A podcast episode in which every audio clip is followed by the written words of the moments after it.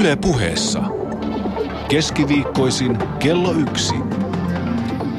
Perttu Häkkinen. Kivutonta pikkulauantaita ja tervetuloa ohjelman pariin. Minä olen Perttu Häkkinen ja tänään keskustelemme siitä, onko lottovoitto syntyä Suomeen, pitääkö tämä vanha latteus paikkansa. Ja jos se on, niin voimme lähteä ajatuksesta, että Suomi on hyvinvointivaltio, mutta mikä tarkkaan ottaen sitten on hyvinvointivaltio? Vanha ystävämme Wikipedia toteaa aiheesta seuraavasti hyvinvointivaltio on valtio, jossa valtiolle on annettu keskeinen rooli kansalaisten elintason ja toimeentulon varmistamisessa. Lääkäri ja poliitikko Ilkka Taipale, lämpimästi tervetuloa ohjelmaan. Joo, kiitos vaan. No suomalaisista tutkimusten mukaan 80 prosenttia kertoo kannattavansa hyvinvointivaltiota per se, mutta onko Suomi hyvinvointivaltio vuonna 2013? Käytännössä pääosalle väestöstä on, mutta sitten niin sanottu pahoinvointiosuus on noin se köyhyysraja alapuolelle 12 prosenttia, yksinhuoltajaperheestä 20 ja ryysyköyhällistö on sellainen 3 prosenttia väestöstä, 40 000 etuvaisyksinäistä miestä.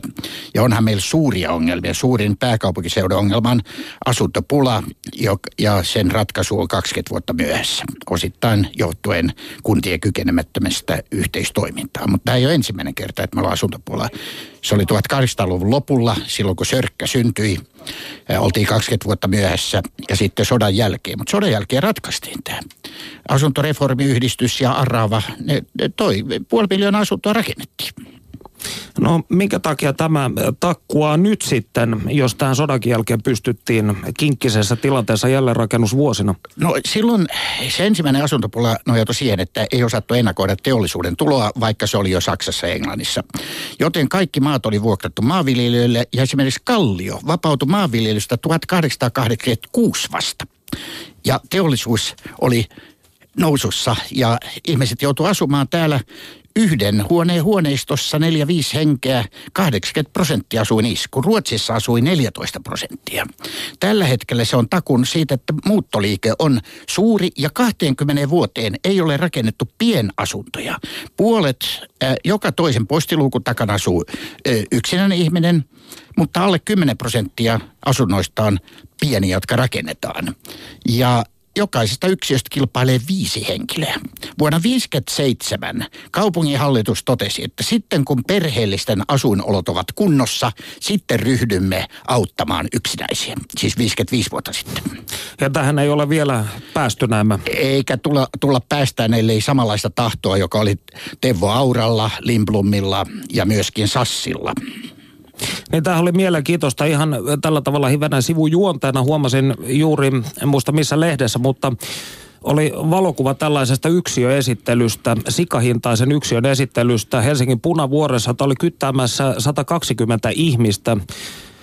Tämä oli hyvin vaikuttava valokuva minun mielestäni. No yhtä vaikuttava oli se, kun haimme Vapun kanssa ensimmäistä asuntoa vuonna tai vuokra-asuntoa vuonna 1971. Meillä oli 14 ilmoituslehdessä, kaksi lääkäriä hakee. Silloin haki tuhat henkilöä ja 200 henkilöä samoja. Ja parissa allekirjoitustilanteessa meille sanottiin kyllä, mutta ei teille vuokrata. No esiteltiinkö jotain perusteluja vai mistä Ei, tämä Ei, kyllä johtuu? se riitti marraskuun liike ja aseista kieltäytyminen ja radikalismi ja parta oli riittävät perustelut. Kyllä, eli olit persona non grata asuntomarkkinoilla. No, joo, kyllä mä monella markkinoilla vieläkin olen. no jos palataan hyvinvointivaltioon, niin hyvinvointivaltion malleja on väitetysti kolme. Eli tämä pohjoismainen malli, jossa päävastuu on valtiolla, niin kutsuttu keski-eurooppalainen malli, jossa päävastuu on perheillä, ja anglosaksinen malli, jossa päävastuu on yksilöillä. Eli tällainen libe, niin kutsuttu liberaali hyvinvointivaltio, jolla se väitetään olevan esimerkiksi tai Iso-Britannia, Irlanti tai Yhdysvallat. Öö, mutta jos puhutaan sitten hyvinvointiyhteiskunnasta, niin onko Suomi hyvinvointiyhteiskunta? On ilman muuta. Ja se lähtökohta, siinä on monta lähtökohtaa. Miehen ja naisen tasa-arvo, naiset olleet töissä, kunnallinen demokratia, perustuslaillisuus, nyt tietysti maksuton koulutus.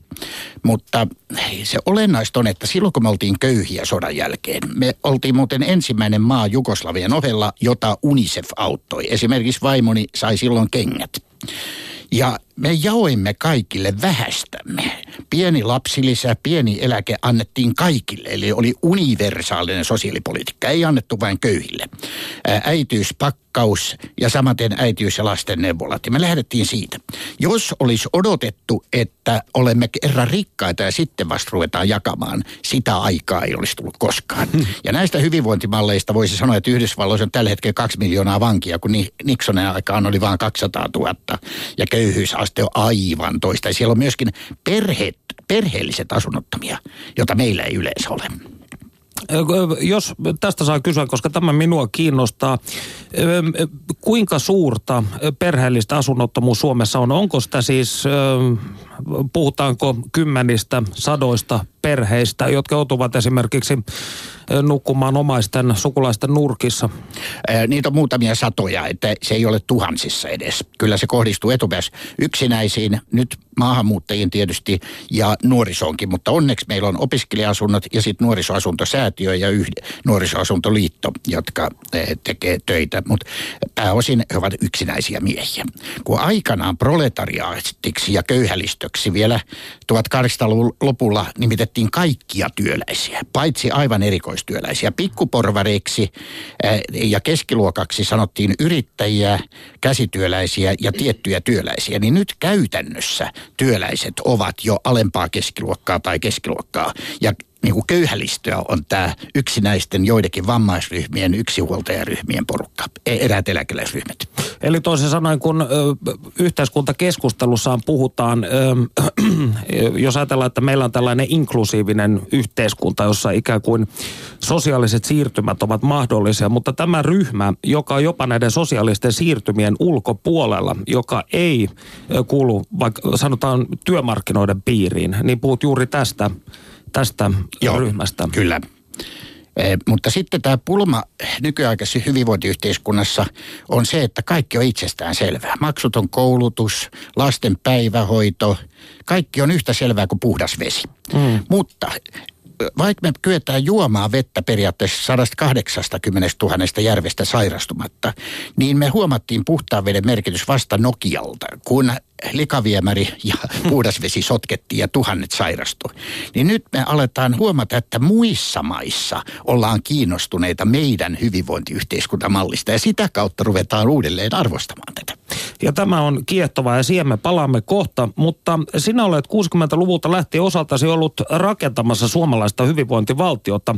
Niin voisitko tällaisella tikapuumallilla nopeasti esitellä, että mitä kehitystä on tiivistetysti tapahtunut viimeisen viiden vuosikymmenen aikana? No, Mitkä ovat nämä? Ilman muuta siitä 60-luvusta. Mehän oltiin aluksi kulttuuradikaaleja, sitten partaradikaaleja ja sitten varsinaisia vasemmistoradikaaleja, niin ilman muuta peruskoulu ja kans, maksuton kansallinen terveyspalvelu oli ne suuret asiat. Vapaa-abortti saatiin viiden vuoden keskustelun jälkeen vuonna 70, jolloin kokonaisaborttimäärä puolitettiin, kun laittomat poistuivat. Ja sitten seuraava suurmuutos perheellisille ja lapsiperheille on ilman muuta lasten päivähoito, joka on subjektiivinen oikeus. Kaikki lapset pääsevät. Se on ollut mahtava, kun aikaisemmin oli kotiapulaisia vain varakkailla, kuten meidän perhe oli vuoteen 72 asti. Minimipalkka poisti sitten kotiapulaisuuden. No, kun 2009 tehtiin kyselytutkimus suomalaisten suhteesta kotimaansa historia, niin yli 90 prosenttia vastaajista oli joko osin tai täysin samaa mieltä väitteestä, että hyvinvointivaltion rakentaminen muutti suomalaisten elämää enemmän kuin mikään muu 1900-luvun kehitys. Siis hyvinvointivaltio nähtiin tärkeämpänä kuin itsenäisyys tai talvisodan sankariteot, niin shokeraako tämä sinua tai yllättääkö No sinua? kyllä se aika tavalla, mutta toisaalta se perspektiivi esimerkiksi nuorisolla, jos minä ryhdyn puhumaan 60-luvusta, niin se vastaa samaa, että meille 60-luvun alussa olisi kerrottu itsenäisyysliikkeestä. Niin kauan oli kulunut, että mitä toi horisee tässä, mutta sitten tietty historiallinen tajunnan puute, missä tahansa yksinkertaisessa asiat puuttuu. Ajatellaan terveydenhuolto, miten se on tapahtunut. Ensiksi tuli lastenneuvolat ja äitiysneuvolat, jolla imeväiskuolleisuus pudotettiin alle kahden prosentin Uudellamaalla.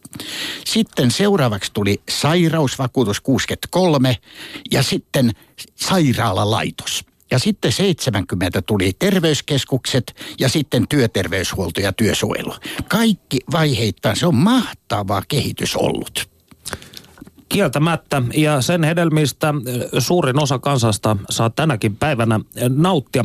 Mutta olet myös toi, toimittanut opettavaisen ja viihdyttävän teoksen sata suomalaista sosiaalista innovaatiota. Mitkä ovat hyvinvointimme taustalla olevista innovaatioista mielestäsi tärkeimmät, Ilkka Taipala? No mä kyllä jo luettelin niistä aika monta. Eli miesten ja naisten tasa-arvoisuus, jossa on myös tämä sukupuolikiintiö. Sitten parlamentaarinen demokratia, kunnallinen itsehallinto ja kunnilla on oma verotusoikeus ja ilman muuta maksuton koulutus. Ne ovat niin kuin asioita, joista ulkopuoliset ovat ehkä eniten kiinnostuneita. Kirjahan on nyt tullut jo 15 kielellä, viimeksi punsabiksi Intiassa, espanjaksi menemme vapun kanssa juuri kuukaudeksi Väli-Amerikkaan ja Meksikoon puhumaan näistä ja se on tulossa arabiaksi ja Afganistanissa, Mongoliassa, Iranissa ja niin edelleen. Ja Afganistanissa sen pani käyntiin heidän tiedeministeri. Ja Taivanilla sitä on myyty 19 000 kappaletta ja sen pani käyntiin Erkki Aho ja Taivanin opetusministeri. Ja Yle Puheen Facebookissa on kyselty ihmisiltä, että mitkä näitä tärkeimpiä sosiaalisia innovaatioita, niin tämä peruskoulu on muun muassa mainittu. Sauna, kouluruokailu, äitiyspaketti, tasa-arvo ja tietenkin tekstiviesti. No kyllä siinä sitten pitäisi olla vielä astien kuivausteline, joka kyllä. on merkittävä. Ja Molotovin kokteilhan tänne on laitettu kyllä. mukaan ja linuksi.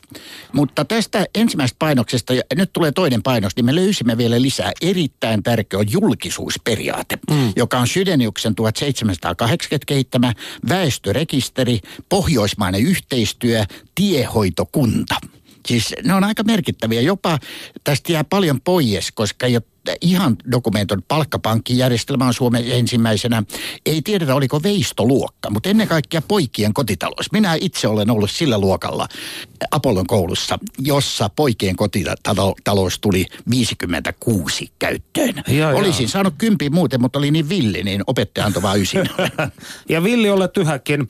Eli keskustelussa tänään siis aiheena Onko lottovoitto syntyä Suomeen? Todennamme, vertailemme argumentteja studiossa Perttu Häkkinen ja Ilkka Taipale.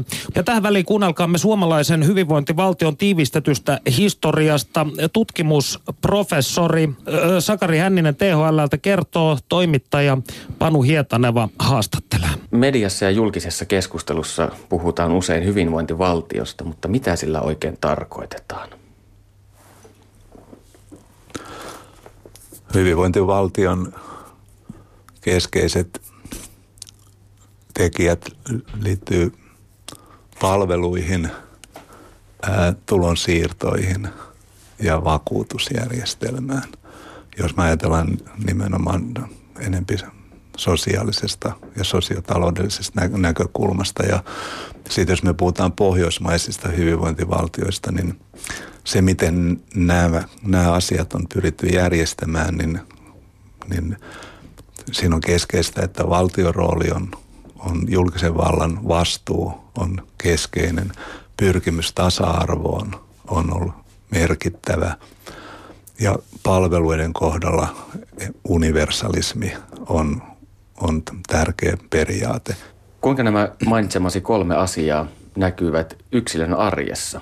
No ne näkyy sillä tietenkin monin tavoin, että, että jos lähdetään tästä, ajatellaan tätä vakuutusperiaatetta, niin, niin sen, siinä on pitkälle ollut se, että se on julkinen vakuutusperiaate, että meidät kaikki on monin tavoin niin kuin meille taattu ikään kuin vakuutusperiaatteen kautta, että jotain riskejä, jos realisoituu tai jotain tapahtuu tapaturmia tai jopa myös työttömyys työttömyyden kohdalta, niin sitten on järjestelmä, joka auttaa ylittämään tällaisen hankalan tilanteen. Ja idea ei ole se, että, että jokaisen henkilökohtaisesti pitäisi vakuuttaa itse tai että pitäisi olla varallisuutta, että pystyisi tällaisen hoitamaan. Toki nyt on niin, että tämä yksityisvakuutusjärjestelmä on täydentänyt jatkuvasti tietenkin tätä julkista järjestelmää ja suunta tuntuu olevan sen suuntainen, että,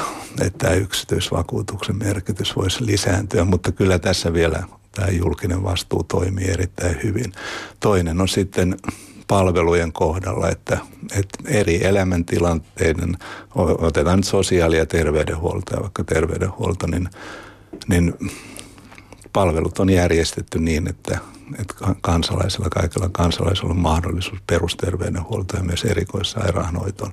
Tässä tapauksessa tästä terveydenhuollon kohdallahan on myös paljon tapahtumassa muutoksia tai tapahtunutkin ja siinä on niin kuin tiettyjä pulmallisia tai haastavia kysymyksiä, mutta silti tilanne on. Ja sitten jos tullaan tulonsiirtoihin, niin Pohjoismaathan on maailman tasa-arvoisimpia yhteiskuntia. Kuinka suomalainen hyvinvointivaltio on rakennettu? No se on mun mielestä tosi hyvä kysymys ja, ja siis se, sitä ei ole tehty niin, että olisi ollut joku tällainen rakennuspiirros tai joku tällainen valmis yksi ohjelma, jota sitten on pyritty toteuttamaan. Ja, ja, ja sitten joskushan niin annetaan ymmärtää, että nämä pohjoismaiset mallit on ikään kuin sosiaalidemokraattien erityisen määrätietoisen niin kuin tavoitteen asettelun kautta tapahtunut. Minun mielestä, ja tässä mä nyt nimenomaan historioitsijoihin, niin nämä on ollut paljon mutkikkaampia nämä polut. Ne on, ne on, ne on, ne on tapahtunut niin kuin monien kamppailujen, pienien kädenvääntöjen ja, ja, ja kompromissien tuloksena, jolloin ei ole ollut jotain tämmöistä aina yhtä maastö mestarisuunnitelmaa, vaan paljon enemmän niin kuin pieniä tekoja, määrätietoisia tekoja, käytännöllisiä tekoja. Siinä on tällainen yksi asia, mitä mä haluaisin korostaa, että silloin kun, kun näitä pohjoismaisia hyvinvointivaltioita on, on rakennettu poliittisten päätösten ja myös kansalaistoiminnan ja, ja ja myös hyvin pitkälle myös tiettyjen niin kuin asiantuntijatahojen, mä tarkoitan nyt ihan esimerkiksi yhteiskuntatieteen merkitys on ollut erittäin, erittäin suuri tässä, niin, niin tota, ei silloin puhuttu näillä sanoilla, että tässä ollaan rakentamassa pohjoismaista hyvinvointivaltioa. Puhumattakaan, että olisi käytetty sanaa, että nyt, nyt tehdään, luodaan pohjoismaista mallia tai jotain. Tämä puhe tuli paljon myöhemmin. Itse asiassa näistä malleista ruvettu puhumaan vasta tuolla 80-luvun alkupuolella.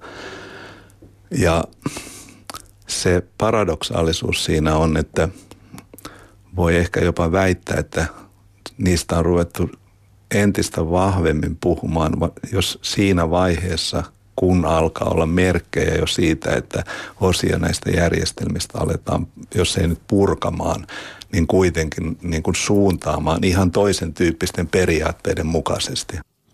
Kiitos Panu Hietaneva.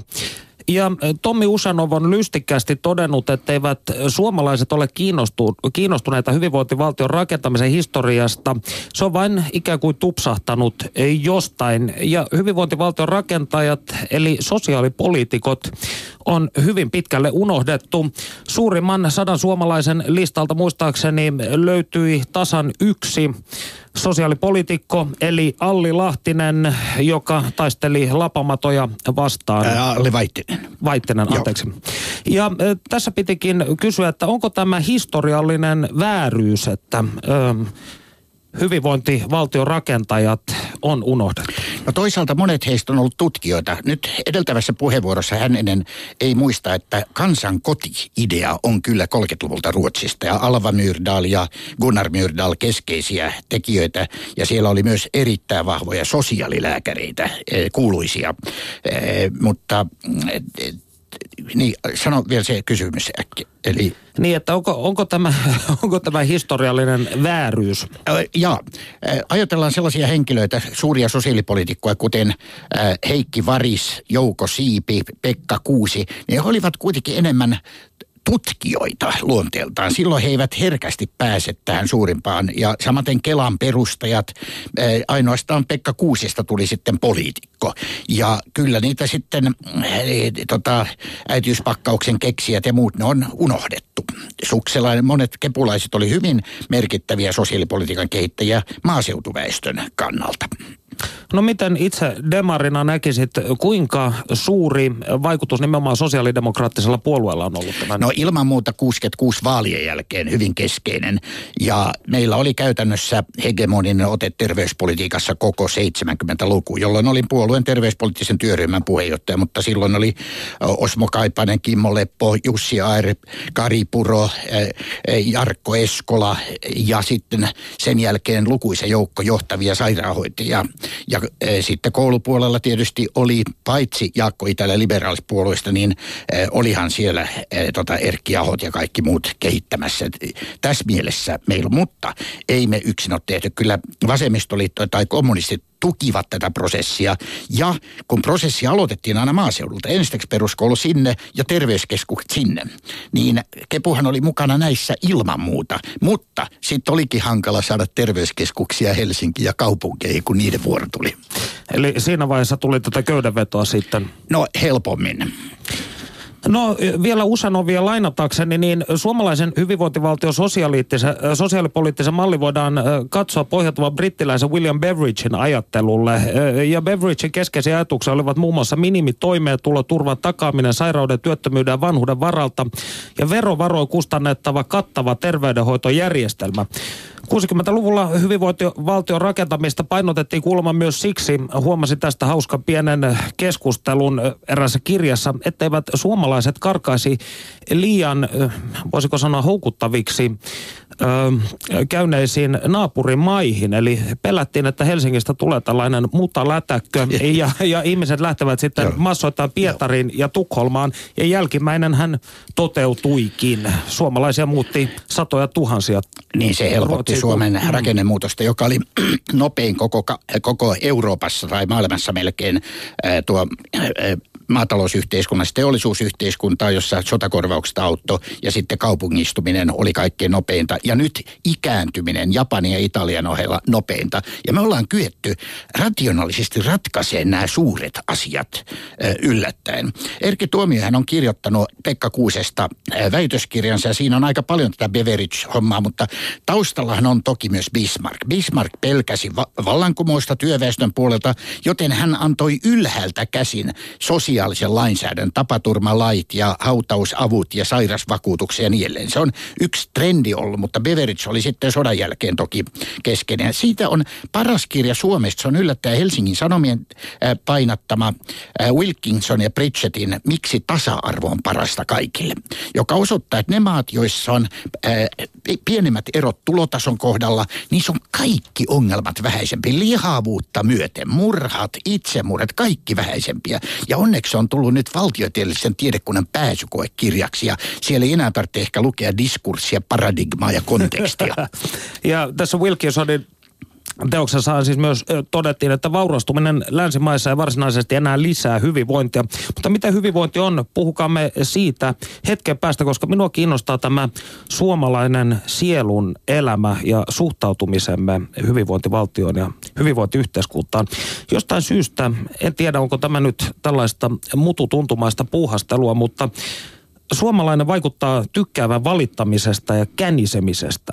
Ja mitä sanot Ilkka Taipalle, valitamme, valitammeko me turhasta ja olemmeko me lellittyjä itkupillejä, joiden päivä menee pilalle, kun paikallisjuna on viisi minuuttia myös?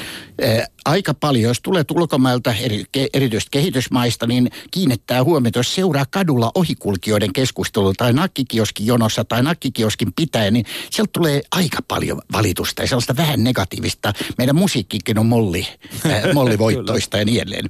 Ja on olemassa yksi jännittävä tutkimus, jossa on verrattu sairaiden ja vammaisten kokemia oireita tavallisten sairaanhoitajien, lääkäreiden ja apuhoitajien oireisiin, niin terveillä oli enemmän valittamista. On selkävika ja palkkaa huono ja niin edelleen. Narina on. Ja tästä äh, Karl Lander Reuterfeld, Kellokosken ruukin viimeinen patruna, o, osuvasti sanonut, jos haluat kuolla katkerana, aloita tyytymättömyydestä. Ja kun mulla on joskus ollut tota depressiivisyyttä pari-kolme sekuntia tai kauemmin tai ruvennut valittaa äh, depressiotakin, niin Vappu sanoi, älä ota tuota asennetta Ja kaikki tällainen höpötys, että äh, ka- ka- 5, äh, 20 prosenttia vastasynnyttäneistä ja 20 prosenttia raskaana olevista on masentuneita, se on roskapuhetta. Masennus on vakava tauti. Ja sitten ihmiset saattaa olla alakulosia ja niillä voi olla niin kuin kirjailijoilla asedia. Kun olet kirjan tehnyt, et kykene luomisprosessiin pariin kolmeen kuukauteen. Se on vähän niin kuin talvi äh, luonnolle. Henkinen impotenssi tietyllä No tavalla. joo, tämä valittelu saisi nyt loppua ja se onkin vähän pulma, kun mä oon psykiatri, niin mä en kestä tota valittelijoita. Että nämä kunnon sairaat, skitsofreenikot, kunnon juopot ja kunnon vangit, niin perkele ne on mun kamaa. Mutta tällainen, voisiko sanoa, konservatiivinen pikkuasioista nillittäminen, niin ärsyttää Ilkka Taipaletta. No ihan varmasti joo, että ei, ei se ole sopiva. Meillä on melkein kaikki, mutta on muistettava, että me olemme unohtaneet tämän kö- köyhän yksinäistä väestö, tämän 10-15 prosenttia. Ja jos ajatellaan kaikkia puolueita, ketä ne pelkää? Ne pelkää kolme porukkaa. Eläkeläisiä, jotka on suulaita, kiukkusia ja äänestäviä. Mm. Ja niitä on miljoona. Sitten pelkää nuorisoa, ketä ne äänestää, taistolaisia vai vihreitä ja ketä nyt. Ja äänestämättömiä, joissa perussuomalaiset ovat päässeet liikkeelle. Ja nämä äänestämättömät on jätetty. E- SAK ja liitot hoitaa työssä olevia, mutta työstä poissa olevat, joita on kolmas osa väestöstä, on jätetty. Ja tässä vaiheessa itse asiassa otamme kansan äänen kuuluviin. Nimimerkki joku haluaisi tiedustella Ilkka Taipaleelta täällä huutolaatikossa, että mitä mieltä olet niin kutsutusta syrjäytyneiden järjestäytymisestä. Eli kun elämän suunta ja identiteetti on hakusessa, niin ovatko syrjäytyneet mahdollisesti potentiaalista aineesta vaikkapa ääriliikkeille? Ei- suoranaisesti. Jos ajatellaan marraskuun liikkeen jälkeen on monet ryhmät järjestäytyneitä heikoiten vangit. Siis heillä on pari-kolme järjestöä, ää, mutta mielisairaala on Mielenterveyden keskusliitto 16 000 jäsentä, lukihäiriöläiset järjestäytyneitä varusmiehet on, ja meillä on paljon aivovammaisia, tuhat järjestäytynyt. Ei heistä, tästä sakista ei ole ääriliikkeisiin. Se voi olla, että ää, kaikki köyhälistö ää, mahdollistaa sen, ja jos maahanmuuttajia ei huolehdita, niin vaarana toki on, että tulee ääriliikkeitä. Mä oon sanonutkin, että Vesala ja Westenin välillä on kaksi vaihtoehtoa. Joko katsotaan toisia silmiin tai silmästä silmään. Tämä on hienosti sanottu. Minä talletan nämä sanat sydämeen ja tutkiskelen niitä siellä. Öö, jos jatkamme vielä ihan hetken siitä, että jos puhumme tästä niin sanotusta suomalaisuuden ihmeestä, koska oma iso äitini rau hänen sielulleen, kun hän 20-luvulla aloitti työt Virtasalmella kunnan kätilönä. Useimmissa taloissa oli vielä maalattia. Ja 80-luvulle tultaessa, niin meillä kuitenkin alkoi asiat olla aika hyvin ja monet ovat sanoneet jopa, että tutkimusten valossa 80-luvun loppupuoli oli tätä hyvinvointivaltion kulta-aikaa. Niin jos me oletamme, että on tällainen ontologisesti oleva olio kuin suomalainen sisu, niin onko se sitten livennyt jonnekin? Ei, kyllähän jälleen rakennussukupolvi ja sodan sukupolvi loi tämän ja, ja totuttiin tekemään kovaa työtä huonoissa olosuhteissa. Aloitin muuten lääkäriurani Virtasalmella 65, Jaa, oli jaa. ehkä isoäitisi kanssa siellä. Ja kyllä siellä oli vielä ihmisiä, jotka söi savea ennen kuin, ja muurilaistia ennen kuin, ja, tota, silloin kun olivat raskaana. Ja, tota, Muuruvedellä kä- käytiin katsomassa lapamatoja juuri Vaittisääkään 16 prosentilla oli lapamato silloin vielä. Jos oli nenä verenvuoto potilaalla, niin ekaksi tutkittiin la- lapamato, että johtuko anemia siitä. Ja, ja tota, 80-luku on todella ollut. Silloin ihmiset pääsivät matkustamaan Ruotsiin ja paljon pidemmän keihäsmatkat, televisio, kaikki muu tuli. Ja omana aikana 50-luvulla omalta luokaltani taisin olla ainoita, joka oli Ruotsissa ja Englannissa kesät. Isä tietysti sanoi, että kieli on pakko oppia. Sitten se sanoi, että kuule poika, hän kiitteli hyvä ammatti, äläkä sotkeudu politiikkaan. Se oli. Erinomaista. No Ilkka, olet todennut seuraavasti. Maailmaa kiinnostaa pohjoismainen hyvinvointivaltio Suomi, jonka varjopuolia meidän on nyt aika korjata ja hyvät puolet on syytä kiireesti turvata. Toteuttakamme YK tavoite köyhden puolittamisesta oman kansamme parissa malliksi koko kehittyneelle maailmalle. Miten köyhyys puolitetaan vuoteen 2015 mennessä, kuten olet vaatinut? Ikävä kyllä ei puoliteta. Tein tämän eh, Jutta Urpilaisen pyynnöstä Sosten puolueelle 31 ehdotusta, eli kerppu. Nahkiaiset lasketaan kerppuina 31 ehdotusta. 2010. Kaikki, kaikki oli operatiivisia. Suuria, aika moni ja pieniä moni, mutta ne koski myös tätä rysyköyhälistöä ja kaikkein köyhempää väestöä. Ja tämän eh, hinta olisi ollut ehkä miljardi, ehkä mahdollisesti vähän enemmän. Kalleinta olisi ollut maksuton lastenpäivähoito. Nyt kun meillä syntyy 1,8 lasta, niin kansa ei uusiudu. Se pitäisi olla 2,2 suurin piirtein, niin oma kansa uusiutus. Ja se saadaan aikaan ilman muuta maksuttomalla lastenpäivähoidolla. Mutta poliitikkojen kantti ei kestä eh, siinä. Ja nyt pulma oli, että Sosten puolue ei eh, Jungnerin aikana käsitellyt tätä pyytämänsä ohjelmaa missään elimessään. Joten puoluekokouksen yhteydessä vuokrasin Mikko Niskalta, tuota, Pekka Niskalta ison tuollaisen nostolavan. En kehdannut ottaa 30 metriä, mutta sieltä 14 metrin korkeudesta pidin puheen, palopuheen tästä asiasta.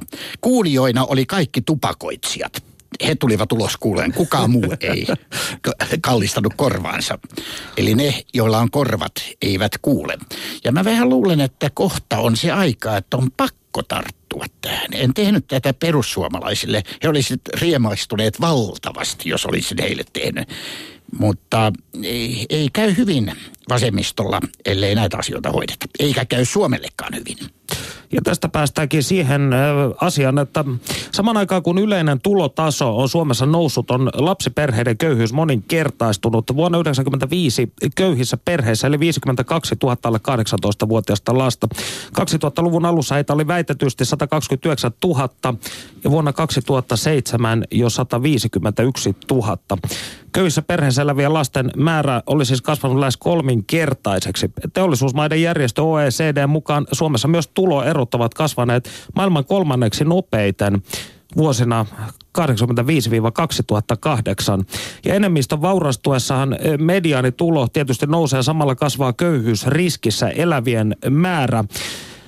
Miltä tämä näyttää hyvinvointivaltion kannalta? Olemmeko menossa kovaa vauhtia alas, kuten kriitikot sanovat? No sitten tuosta puuttuu vielä terveyserojen kasvaminen ja se on analysoitu huonosti. Se johtuu pääosin siitä, että tämä kuolleisuus kohdistuu naimattomiin ja eroneisiin köyhiin miehiin. Jos joku kuolee kolmekymppisenä, hän tarvitsee noin 5-80 miestä, että keski olisi 72, eikö niin? Ja tämä köyhin se ei voida terveydenhuollolla ratkaista, vaan sosiaalipolitiikalla.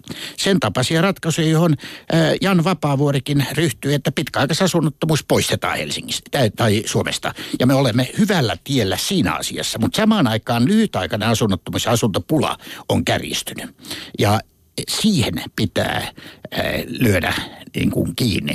Sanoin Jan Vapaavuorelle, joka on kaverini, että se on hyvä, että tällainen kunnon porvari laittaa sosialistisen sosiaalipolitiikan kuntoon siinä, kun Paavo Lipponen laittoi porvarisen talouspolitiikan kuntoon. Ja muistakaa, että voitte kommentoida keskustelua huutolaatikossa www.yle.fi kautta puhe. Ja tähän väliin kuunnelkaamme tarinaa suomalaisen hyvinvointivaltion huippuhetkistä ja sen mahdollisista uhkakuvista.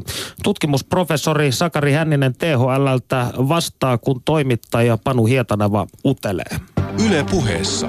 Keskiviikkoisin kello yksi. Perttu Häkkinen. Milloin suomalaisella hyvinvointivaltiolla on mennyt sitten kaikkein parhaiten? Mä kyllä sanoisin, että se 80-luvulla sitten se 80-luvun loppu on se tämän pohjoismaisen niin kuin hyvinvointivaltion niin kuin. Ehkä voisi jopa sanoa, että, että jos pitäisi yksi laki mainita, niin se olisi tämä Urpo Leppäsen työllisyyslaki 89. Se oli 88, se oli eduskunta. 89 muistaakseni se niin kuin päätettiin. Mutta se, että niin kuin julkinen valta ottaa vastuulleen – niin kuin näin vahvassa mielessä työttömyydestä ho- hoitamisen, ei, ei, eikä, eikä suinkaan vaan minä tämmöisenä, tämmöisenä tota, työllisyystöinä tällaisessa perinteisessä mielessä, vaan niin kuin tämmöisenä niin kuin vastuunkantona. Niin se oli ehkä se semmoinen lakipiste. Mut, ja sitten se on niin kuin tavallaan kiinnostavaa, että toinen ehkä tämmöinen lakipiste on sitten Suomessa se, että, että perustuslaki uudistus 95.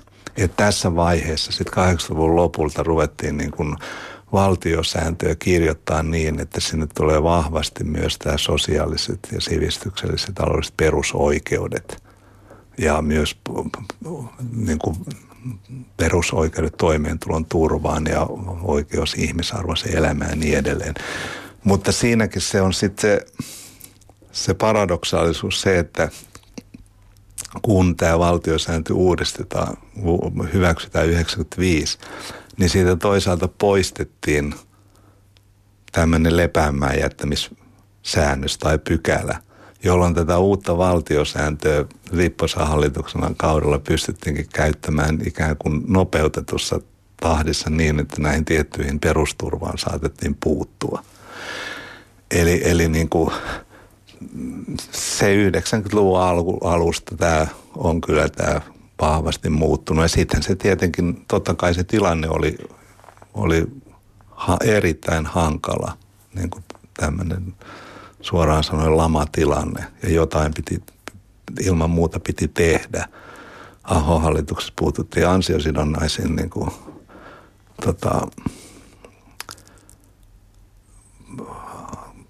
turvaan ja sitten Lipposen hallitus käytti myös ihan perusturvaan niin kuin käsiksi. Mutta tässä se, vaihto, tässä se niin kuin vaihto ja silloin me voidaan nyt sitten niin kuin puhua.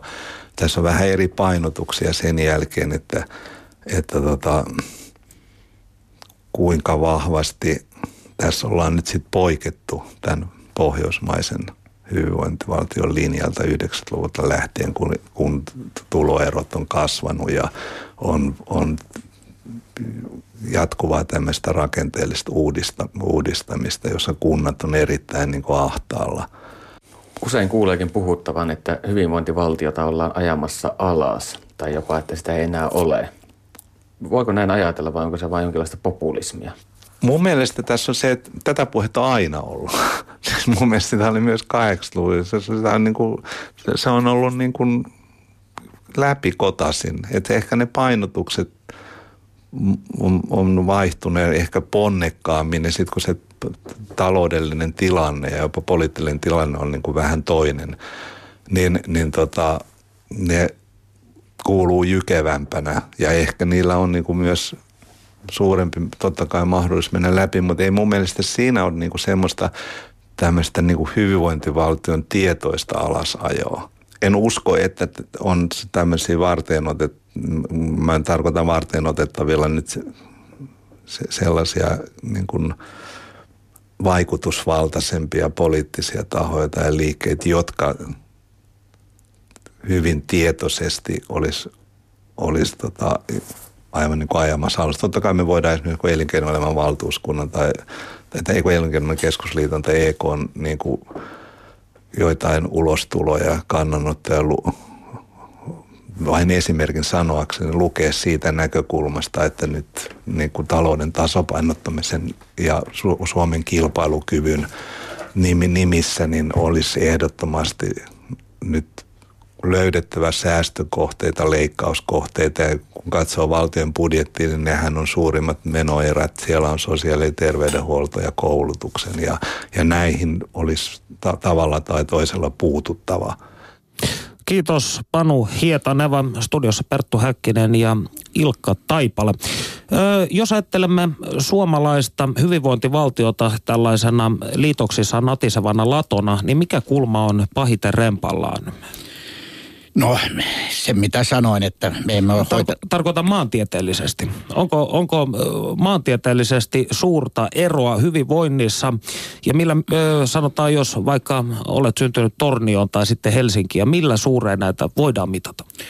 No tämä on vaikea sanoa. Maaseudulla on tietysti halvempaa elää, mutta ne, jotka on syrjäkulmalla, asuu äitinsä perintömökissä yksikseen, niin tota, täällä ei pärjää niillä rahoilla. Kyllä Suomi on aika tasaveroinen venäläinen diplomaatti silloin 80-luvun, 90-luvun taitteessa oli jossain syrjäkulmalla ja puhkes kunnan uima-altaalla itkuun ja sanoi, kun teillä on banaaneitakin joka puolella. Eli toisin sanoen tätä on siis hankala, hankala sinänsä ver, lähteä vertailemaan. No on, mutta tuohon Hänniseen sanoisin, että mun e, tota, kaveri veturikuski Harri Valliin tuolta Seinäjöltä tokas kerran, että Ilkka, ole varovainen, kohta joudut toimittamaan teoksen nimeltä 65 sosiaalista keksintöä. että onhan paineita. Mm. Ajatellaan nyt, että ryhdytty edes puhumaan lukukausmaksusta yliopistossa on hävytöntä. Silloin mm. me kyllä tuhoamme tämän kansan. No otetaan tähän väliin muutama kysymys kansalta. Nimimerkki äreä naapurin setä haluaa tietää, että mitä mieltä olet valtiotaloudellisen tutkimuskeskuksen ylijohtaja Juhana Vartijaisen puheesta palkan alennuksista ja eläkeiän nostamisesta? No eläkeiän nostossa on ilman muuta sillä kannalta, että yläikäraja pitää poistaa kokonaan. Jos työnantaja ja työntekijä haluaa te- tehdä töitä, niin siitä vaan. Taiteilijat, yrittäjät ja tiedemiehet saavat jo tehdä. Ja itsekin on ajatellut lopettaa työnteon tuossa 75 tai 80, jos aivot toimii. Et joka viikko kirjoitan näitä eläkelausuntoja työ- työttömille. Itse henkilökohtaisesti olen sillä kannalla, että alaikärajaakin voidaan hissata 65. Ei voida ajatella, että kansa elää 10 vuotta kauemmin kohta ja eläkeikä ei puututa. Sen sijaan palkan alennushan on vähän huuhaa keskustelua sen vuoksi, että normaalisti alennetaan joko verotuksella tai sitten hintoja nostamalla. Mm. Kyllä se hoituu muullakin tavalla lisäämällä työttömyyttä. Mutta tuossa oli maininta tästä Leppäsen velvoitetyöhommasta. Se oli aika mielenkiintoinen, mutta minulla on toisenlaatuinen ratkaisu. Mä tietysti haluaisin pitkäaikaistyöttömät kertalaakilla eläkkeelle, eli Lex Taipale, mutta mm. tuossa köyhyys ohjelmassa on keikkaseteli. Ja se on hyvin yksinkertainen. Menet ostamaan pankista, kaupasta tai ärkioskilta 20 keikkasetelin tai 30 ja siinä on valmiiksi 20 prosenttia veroa. Ja sitten jos joku nuori tulee hoitaa sun lapsia kotoa, sä lyöt keikkasetelin käteen ja kummallakaan ei ole velvollisuutta ilmoittaa tästä mihinkään. Nythän täytyy kuukausilmoitus tehdä, vuosilmoitus tehdä ja sinne ja tänne. Mm. Ei kukaan ota keikka. Tältä voi monet pitkäaikaistyöttömät ja monet toimeentulotuella olevat sais pientä lisää. Ja sitten näitä keikkatyötä voitaisiin tehdä ei pimeästi, vaan valosasti.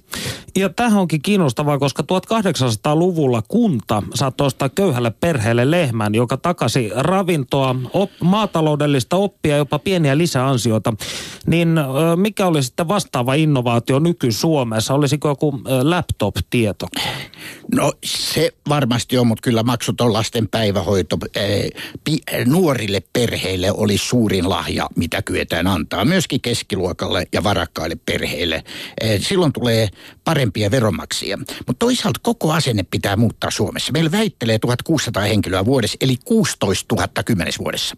Jokainen on saanut stipendin. Kuinka moni heistä on antanut millekään säätiölle mitään rahaa sitten, kun he ovat paremmassa asemassa? Meidän täytyy lähteä kehittämään yhteiskuntaa tältäkin pohjalta, että me olemme valmiit antamaan, me varakkaammat. Ja ähm, nimimerkki TS tässä vaiheessa kysyy täältä huutolaatikosta, että jos puhutaan niin kuin tulevaisuuden haasteista, no sä näitä tässä, tässä jo erittelitkin, eläköityvää väestöä, kasvavaa lainataakkaa vastaavia, niin kuinka näitä tulisi sitten, kuinka tätä hyvinvointivaltiota tulisi kehittää, mutta tästähän... No kyllä siellä radikaaleja ratkaisuja täytyy olla siltäkin osin vanhuudessa, mm. että jos on kertynyt omaisuutta, niin kyllä sitä omaisuutta pitää voida käyttää omaan hoitoonsa. Nythän siihen ei puututa. Ja se on aika radikaali muutos, mutta aikanaan se oli puolue, joka ajoi sen, että omaisuutta ei puututa johtuen maatalousomaisuudesta, mm. joka on tuotantoväline. No mitä sitten tämä kysymys, joka itseäni askarruttaa, niin onko hyvinvointivaltion ylläpito hyötyihinsä nähden kallista? Ei ole. Päinvastoin se, että meillä on laaja palveluverkosto ja sairaanhoitajat, niin sieltä käsin tulee veroa. Ihmisellä on päämäärä, joka on kaikkein tärkeintä, että sinulla on tavoite, päämäärä ja elämän tarkoitus. Ja työ useimmille antaa sen. Et tota, kyllä tämä Wilkinson ja Bridget on todennut, että se on halvempi järjestelmä. Ja me ollaan todettu, että jos asunnottomuus poistetaan, se on halvempaa kuin asunnottomuuden ylläpito.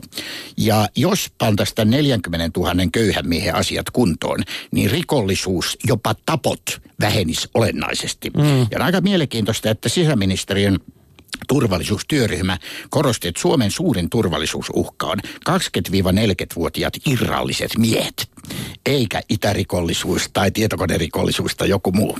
Niin, per, per, perinteinen suomalainen tai voisiko sanoa mediani tappohan on tämmöinen ryyppy porukassa suoritettu äkkipikaistuksen Joo. vallassa Joo. tehty peruuttamaton väkivallan teko.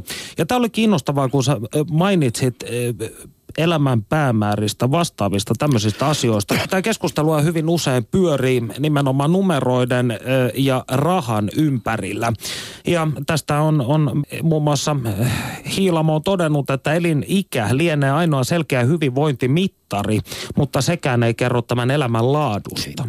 Mutta jos ajatellaan elämän tarkoituksesta, paras kirja koskaan mm. on kyllä kirjoitettu, se on Viktor Frank, äh, ihmisyyden rajamailla. Se on sata sivua vaan, mutta hän istui Auschwitzissa, säilyi hengissä ja, ja sanoi, että häntä säilytti hengissä tarkoitus. Ja hänen tarkoituksensa oli luoda teoria – elämän tarkoituksen merkityksestä ihmiselle. Ja hän kirjoitti tämän kirjan. Ja nyt esimerkiksi avioerojen yhteydessä, niin nainen pärjää paremmin, koska hänelle jää lapset ja sitä kautta päämäärä. Ja noin käristetysti joku kaveri sanoi, että joo, me jaoimme talon tasan. Vaimolle jäi sisäpuoli ja minulle ulkopuoli. että mieheltä usein tarkoitus Kyllä. loppuu ja työttömiltä osalta, jos kiinnität vain työhuomiota ja putot töistä, niin paha jälkeen. Vauhtiin ollaan päästy studiossa Perttu Häkkinen ja lääkäri, sosiaalipoliitikko Ilkka Taipale. Yksi kysymys on kuitenkin vastaamatta ja tämä on tämä alussa esitetty. Onko lottovoitto syntyä Suomeen ja otetaanpa alustukseksi Väestöliiton perhetutkija Lasse Lainealan pohdinnat siitä, millainen on suomalainen lapsuus. Totuttu tapaan toimittaja Panu Hietaneva haastattelee. Yle puheessa keskiviikkoisin kello yksi. Perttu Häkkinen. Kun suomalaiseen keskivertoperheeseen syntynyt lapsi avaa silmänsä, niin millaisen maailman hän näkee? Hän näkee erittäin turvallisen maailman, että Suomeenhan on hyvä syntyä ja aivan tuossa alkulapsuudesta saakka kaikki on niin kuin ulkoisesti ainakin hoidettu hyvin niin kuin yhteiskunnan puolelta. Mikä on johtanut siihen, että Suomeen lapsen on hyvä syntyä? Periaatteessa tämä pitkä rauhan aika ja tämmöinen, että ollaan saatu rauhassa ja pitkäjänteisesti kehittää hyvinvointivaltiota ja erilaisia palveluja ilman sen kummempaa tempoilua suuntaan tai toiseen, vaan pikkuhiljaa ollaan kehitetty ja kehitetty ja jatketaan myös samaa linjaa edelleenkin. Jos verrataan suomalaista lasta muihin eurooppalaisiin lapsiin, niin mikä suomalaisella lapsella on paremmin? No suomalaisella lapsella on varmaan paremmin se, että tota, Suomessa perhepoliittinen järjestelmä tukee erittäin hyvin vanhempien työssäkäyntiä ja vaurauden hankkimista perheeseen sekä yleisesti, yleisesti se, että on monipuolinen järjestelmä, että monia reittejä voi, tota, on siihen, että lapsi saa kasvaa ja kehittyä rauhassa. Mitä ne reitit ovat? No esimerkiksi jos vanhemmat haluaa käydä töissä ja on tämmöinen ajatus, että lapsi viedään suht heti päiväkotiin, kun se syntyy, se on mahdollista, mutta on myöskin sit mahdollista jäädä kotiin lapsen kanssa kolmeksi vuodeksi. Ja, ja erinomaisesti Suomessa, jos ajatellaan äitiyslomaa ja vanhempainvapaata ja vaikka hoitovapaata, niin ihmisellä on aina mahdollisuus palata vanhaan työpaikkaansa, että ei tule mitään uhkaa sille, että se työ menisi alta. Onko tällainen järjestelmä harvinainen maailmassa? No niitä on monessa maassa samantyylisiä järjestelmiä, mutta aina eri ehdoilla. Että, tota, noi, se, jos haluaa olla lapsen kanssa kotona, niin se on erittäin hyvin turvattu. Julkisuudessa usein puhutaan, että tuloerot ovat kasvaneet. Kuinka se näkyy lapsen kannalta? No periaatteessa tämä kannattaa tätä asiaa kannattaa lähestyä vähän pienemmissä paloissa. Eli kai kokonaisuudessaan tuloerot ei ole sinällään kasvanut, vaan meillä on niin kuin muodostunut enemmänkin sellaisia ryhmiä, mitkä kärsii, kärsii köyhyydestä ja ne on sitten monilapsiset perheet ja yhden vanhemman perheet. Et kokonaisuudessa tämmöisellä keskivertoperheellä ei ole juurikaan tapahtunut muutoksia suuntaan tai toiseen. Et pikemminkin heidän hyvinvointinsa on parantunut tässä viime vuosina. Mitkä asiat ovat suomalaisen lapsen kannalta sitten yhteiskunnassamme huonosti? No vaikka me ollaan onnistuttu luomaan materiaalista hyvinvointia ja sitten meillä on hyvä koulutusjärjestelmä ja turvallista, mutta jostain syystä lapset ei voi henkisesti niin hyvin kuin voisi vois voida. Eli muualla Euroopassa ja maailmassa tota, lapset raportoi paljon enemmän tyytyväisyyttä kuin suomalaislapset. Mitä asioita meidän pitäisi sitten muuttaa? No ehkä oppimisympäristöstä ja perheen sisäisestä dynamiikasta pitäisi saada semmoinen kannustavampi ja mukavampi ja ehkä vähän rennompi. Että ehkä me ollaan vähän tämmöisiä suorittajia, että me mennään vaan putkessa sitten kuitenkin, vaikka sinällään oppimistulokset ja kaikki muu suoritus on ihan hyvällä tolalla, mutta joku siinä jää ehkä unohtamatta. Että kaikki ei ole kuitenkaan tyytyväisiä siihen, että aina pyritään eteenpäin ja eteenpäin. Ehkä pitäisi vähän löysentää ja ottaa rennommin siellä koulussa ja kotona. Ollaanko meillä siis hieman liian suorituskeskeisiä? No näin voisi sanoa suorituskeskeisiä ja sitten myös tämmöinen, ehkä tämmöinen liiallinen itsetutkiskelu on ongelmana, eli ei osata arvostaa ehkä sitä, että mitä meillä on ja nähdä sitä ympäristöhyvinvointia, vaan katsotaan just omaa paikkaansa siinä ennemminkin. Vanhan sanonnan mukaan on lottovoitto syntyä Suomeen. Onko olemassa joku maa, johon syntyminen olisi vielä suurempi lottovoitto? No varmaan Ruotsihan se on ainakin tilastojen valossa, mutta me tullaan hyvänä kakkosena tai kolmosena Ruotsin jälkeen. Väestöliiton perhetutkija Lasse Lainiala ja hän haastatteli toimittaja Panu Hietaneva. Tässä siis Lainiala selvästi liputti Apusen ja muiden evalaisten kauhistelemaa downshiftausta, joka eräiden väitteiden mukaan tulee viemään koko maan perikatoon. Mutta Ilkka Taipalle tämä keikkaseteli-idea on saanut jo Yle puheen huutolaatikossa selvästi tulta alleen. Täällä Hannu Huuskonen lähti terveisiä. Onhan loistava idea tämä keikkaseteli. Toivottavasti toteutuu. Äh, kerron, missä se toteutettiin aikanaan. Kun eduskunnan portaille sato lunta, niin päävahtimestari heilutti käsiä ja makasiineen alta tuli asunnottomat kaverit. Ja Feiringin seteleillä maksettiin heti. Feiringhan oli eduskunnan talouspäällikkö, jonka takahuone oli täynnä seteleitä. No, viisi minuuttia ohjelmaa jäljellä ja tärkeä kysymys yhä vielä vastaamatta. Vuonna 2010 Newsweek-lehti ylenpalttisesti hehkutti, että Suomi on maailman paras maa asua. Lehden arvioinnissa vertailukohtina olivat valtioiden koulutus- ja terveyspalvelut, elämänlaatu, talouden vireys sekä poliittiset olot. Äsken kuulimme Lasse Lainialan mielipiteen siitä, onko lottovoitto syntyä Suomeen, mutta mitä sanoo Ilkka Taipale? Kyllä tämä pitää paikkansa, että olemme parhaita maita, mutta otetaan ihan ääripää, joka minua on aina kiinnostunut, itsemurhat. Se on edelleen kaksi-kolme kertaa korkeampi kuin Hollannissa ja Englannissa, ja myös tapot on kaksi-kolme kertaa suuremmat. Ja minun teoria ei ole sama kuin psykiatrien, että pitäisi lääkitystä ja depressiota etsiä enemmän ja enemmän, ja psykiatrit voisi hoitaa se on tämän köyhimmän miesporukan sosiaalisen aseman nosto samalle tasolle kuin perheellisten. Perheettömät on tämän päivän proletariaattia täällä ja silloin mä arvioisin, että itsemurhat voisi laskea kolmanneksella ja poliisi arvioi, että tapotkin voisi laskea kolmanneksella. 30-luvulla tehtiin kolme kertaa enemmän tappoja Suomessa kuin nyt. Eli se on sosiaalisesti sidottua toimintaa. Ja tästä ei ole kukaan kiinnostunut tästä itse sen takia, että nappula, joka ei ole sakkilaudalla, sillä ei ole merkitystä.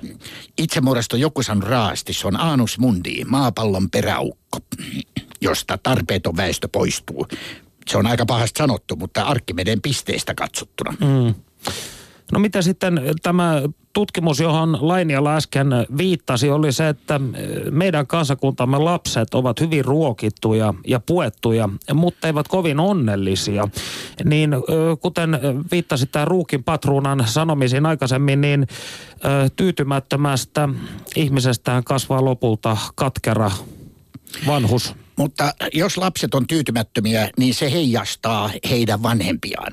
Lapsista tiedetään, että he kestää mitä tahansa. Jopa atomipommituksen yhteydessä lapset ollessaan siinä Hiroshima joessa, he katselivat ihme, ihmetellen ympärille, mitä täällä tapahtuu. Ja jos vanhemmat on onnellisia, tyytyväisiä, niin lapset ottavat sen asenteen myöskin. Kyllä se on tarttuva. Ilo tarttuu, mutta kyllä tämä valituskin saattaa tarttua.